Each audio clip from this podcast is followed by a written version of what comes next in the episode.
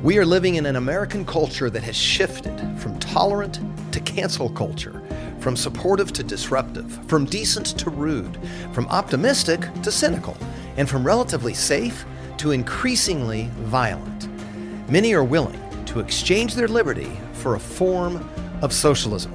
Through this podcast, we will chart a course to get America back on track. Hi, I am Ali Farah, daughter of Barry Farah. My dad's a best selling author, CEO across six industries, and former candidate for governor of Colorado. He is also a private pilot, adventurer, and engaging life coach. I should know.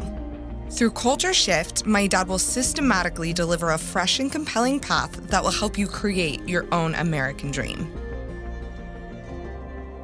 Welcome back to the Barry Farah Show Culture Shift. We're glad to have you here. Hey, today we've got a really fun um, guest. Her name is Kristina. She is 28. She is, uh, I met her at the Turning Point USA conference in uh, Florida. She has a very interesting story. She moved from uh, Moldova when she was eight years old. And before that, uh, her parents um, were suffering uh, uh, persecution because they had a believing faith in God. And as a result of that, they were persecuted and um, required not to be um, believers. And so, what we've done is we've uh, asked her some questions, and I think you're going to be delighted to hear what she has to say. And so, with no further ado, we will move over to the interview with Kristina. Christine, give us just a little bit of a flavor for your history, and uh, let's go back in time to when you're a little girl and help us understand where you came from. Yes, I was born in Moldova, um, which is Eastern Europe and former Soviet Union, mm. and uh, so Moldova was um, was one of the countries that belonged to Soviet Union and my family they got to experience what it was like to live in that um, in a different type of an environment well both socialism um, and then also a country that's not america that doesn't have everything that america is so beautiful about Wow. so you were there um, through your childhood and uh, about what age were you when you actually moved to the us I was eight years old um, and moved to Portland, Oregon. Okay. So your parents probably had lots of stories, I'm guessing. And um, what did they say about what it was like from where you were to why they were moving to the United States? And, and what was kind of the driving motivation of all that? Um, so my parents, uh, well, the reason our family migrated to the United States was for freedom of religion. Um, and the reason the reason is so that we could have all of the liberties that America gives to us. Um, and also, I mean, anyone living in another country, they all wish to live in America. Um, because there's no other country like the United States. And not only I was born in another country and I have um, experience and I have another perspective, and I know there's a different reality in a different another country, but I also have traveled a lot, and I've traveled to um, really like you know not third world countries, um, and then I've traveled to the third world countries. And anywhere you are when I when when I travel, I I see that everyone wants to live in the United States, no matter where they are and how how well they may, may be offset. Um, so the United States is the best country on earth, and um, it's the country of opportunity. It's the country of where you can become anybody you wish to be, um, and it's the country of freedom, and that's what is. Um, super important to keep it's important to keep integrity. It's important to keep freedom. And it's important to value and be grateful for the freedoms that we have. That's so beautiful. And it makes, makes me kind of sad in a way because you've got this wonderful family that is truly just desiring to have what's in our First Amendment. And it's actually the first part of our First Amendment, as you know freedom of religion. And the idea is, is that you have the freedom to believe. You can believe something. And if you want to believe that and, and express that, you have that freedom. And it's the free exercise thereof. So you're not supposed to ever shut that down. You're not supposed to shut down the church. You're not supposed to shut down the opportunity to express that freedom. And it's very interesting to me that that was the primary reason they were coming here. So I'm not actually up to date on or familiar with how recently that was in jeopardy in Moldova. So could you refresh my memory and give me just a little history of why coming here for freedom of religion was something they didn't have from the country they left? Yeah. So, Sorry. no problem. So, Moldova is, um, like I said, it's one of the former Soviet Union countries, and our family has gone through persecution for being religious, for being for believing in God, for being Christian. And so back when Moldova was uh, Soviet Union, you were not allowed to believe in a God. Um, and so what they would do, so this was a socialist country, and what they would do is um, if you, they would say um, you have to be an atheist, and if you believe in God, you would be put to prison for that. Mm. Yes, and so mm, this was my great grandpa when he was 29 years old um, because he believed in God, he was Christian, and he went to church to, to worship the God that he believed into. Um, and when he would go to church, and if KGB found out about it, so KGB was like FBI. Um, if they found out about it, they would um, invite them to, the, to their offices and they would ask, Do you still believe in God? And if they said, Yes, I do, then they would be put to prison. And the other thing that they would do is um, they shut down churches, they burnt down churches, and they would make their neighbors tell on those who, who gathered to praise the Lord. Yes. And um, and so, like my great grandpa, they would gather at like 4 a.m. and they would gather at different places so that KGB didn't know about their church services. Or this was not a church, but it was, you know, home gatherings where they prayed and worshiped the Lord. And their neighbors would tell, and so th- that's what happened to my great grandpa. And he was 29 years old. I'm 28, so he was a year older than I am. And he said, I, so the neighbors told that they had a church gathering. My great grandpa was called to KGB, and so he said, I'm firm in my beliefs. He's a hero of faith and um, an example for me. Mm-hmm. And he said, I believe in the, I believe in God, and he stood firm. And he was put to prison, um, and then they sent him off to Siberia, and he never came back. Um, and so my grand my grandma was two years old then, and when she grew up, so her her grand her her father was killed. Um, when she grew up got married her husband was in, in prison for five years as well which is who's my grandpa. Um, and and so although soviet union fell apart in 1989 um, the countries that were part of the socialism that um, of socialism the soviet union they never fully recovered. Um, the beautiful thing about the united states is that our country was founded on the biblical principles. They were founded on freedom comes from God. Right. And that's why the United States is the best country on earth. There's no other country like the United States. And there was a time where I was thinking, like, how is it that, um, like, when we had you know President Obama, still America was the best country. And I thought, why? How is it like that? And and then I come to um, my conclusion is that there's no other country that's founded on God-given values, on the Bible. It's uh, our country was founded on Christian Judeo values. And I reading through the Constitution and through the founding papers, I get goosebumps. How much faith they had in, in the Lord and how they came to God when they had any sort of questions, when they wanted guidance, and when things look scary, like like they are right now. Um, and they came to God, and God guided them. And yes, yes, yes, yes. Now, this is so good. Um, you had this extraordinary um, upbringing because your your parents and your grandparents had personally experienced what it's like to actually be under the coercion of restricting you from belief. Now, what's interesting to me I've been interviewing kids. I, actually, when you came up, I was processing, putting the name next to the right audio and video file of 30 interviews of these um, uh, youngsters, of course, from my standpoint, I'm old enough to be your dad, but um, the, these are these 17, 18, 19, 20, 21 year olds, and they've already been persecuted. There's this one gal from um, Boston. she made the horrible comment that because of her Christian faith, she believes everyone should be treated equally. And since people should be treated equally, you shouldn't just emphasize one race over another. That was her comment, effectively.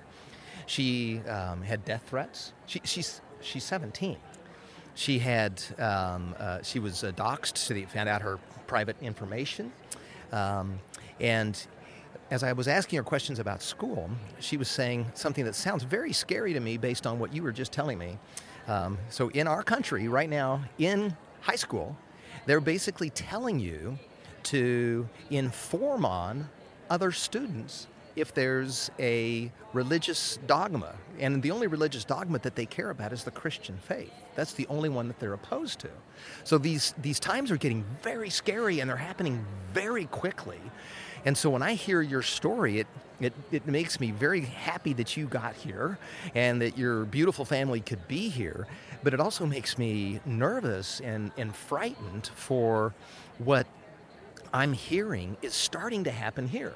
Now, could you amplify or kind of uh, give me your thoughts on what you know of happening here in the U.S. as it relates to? Let's just stick with that one for the moment. I, I want to actually hit two on the First Amendment. I want to talk to, about freedom of speech as well. But could you give me a little amplification on what your concerns are as it relates to the freedom of religion or freedom to believe, the freedom of faith? Yes.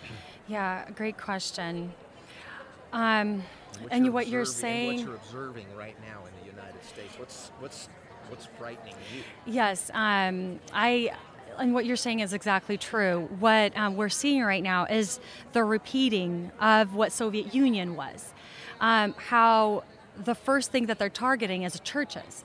Um, so when when churches, when COVID started, and when they started shutting down churches, um, we so my pastor is also from former Soviet Union. He was also persecuted for being Christian and was in prison for five years. I have to ask a quick question. Everybody's Yeah. dying to know this. Okay, Yeah. so you are extremely articulate.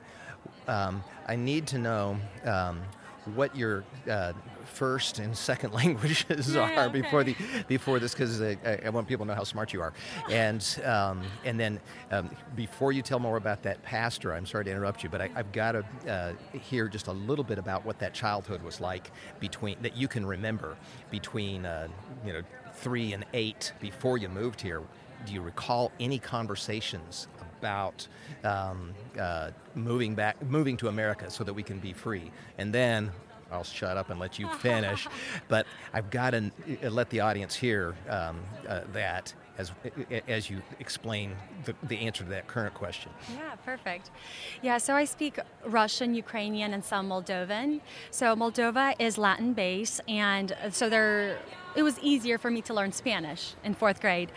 Um, when we were when we were given the the uh, the opportunity to move to the United States, um, it was uh, so my parents they they were well set um, in Moldova. When when God blesses someone, um, they're able to make a living well, um, and so. But the reason my parents that they made the decision to move to the United States was for our future, um, so that we can be free, so that we can become anybody we wish to be. Although my parents had a great, good life over there, it wasn't promised for us.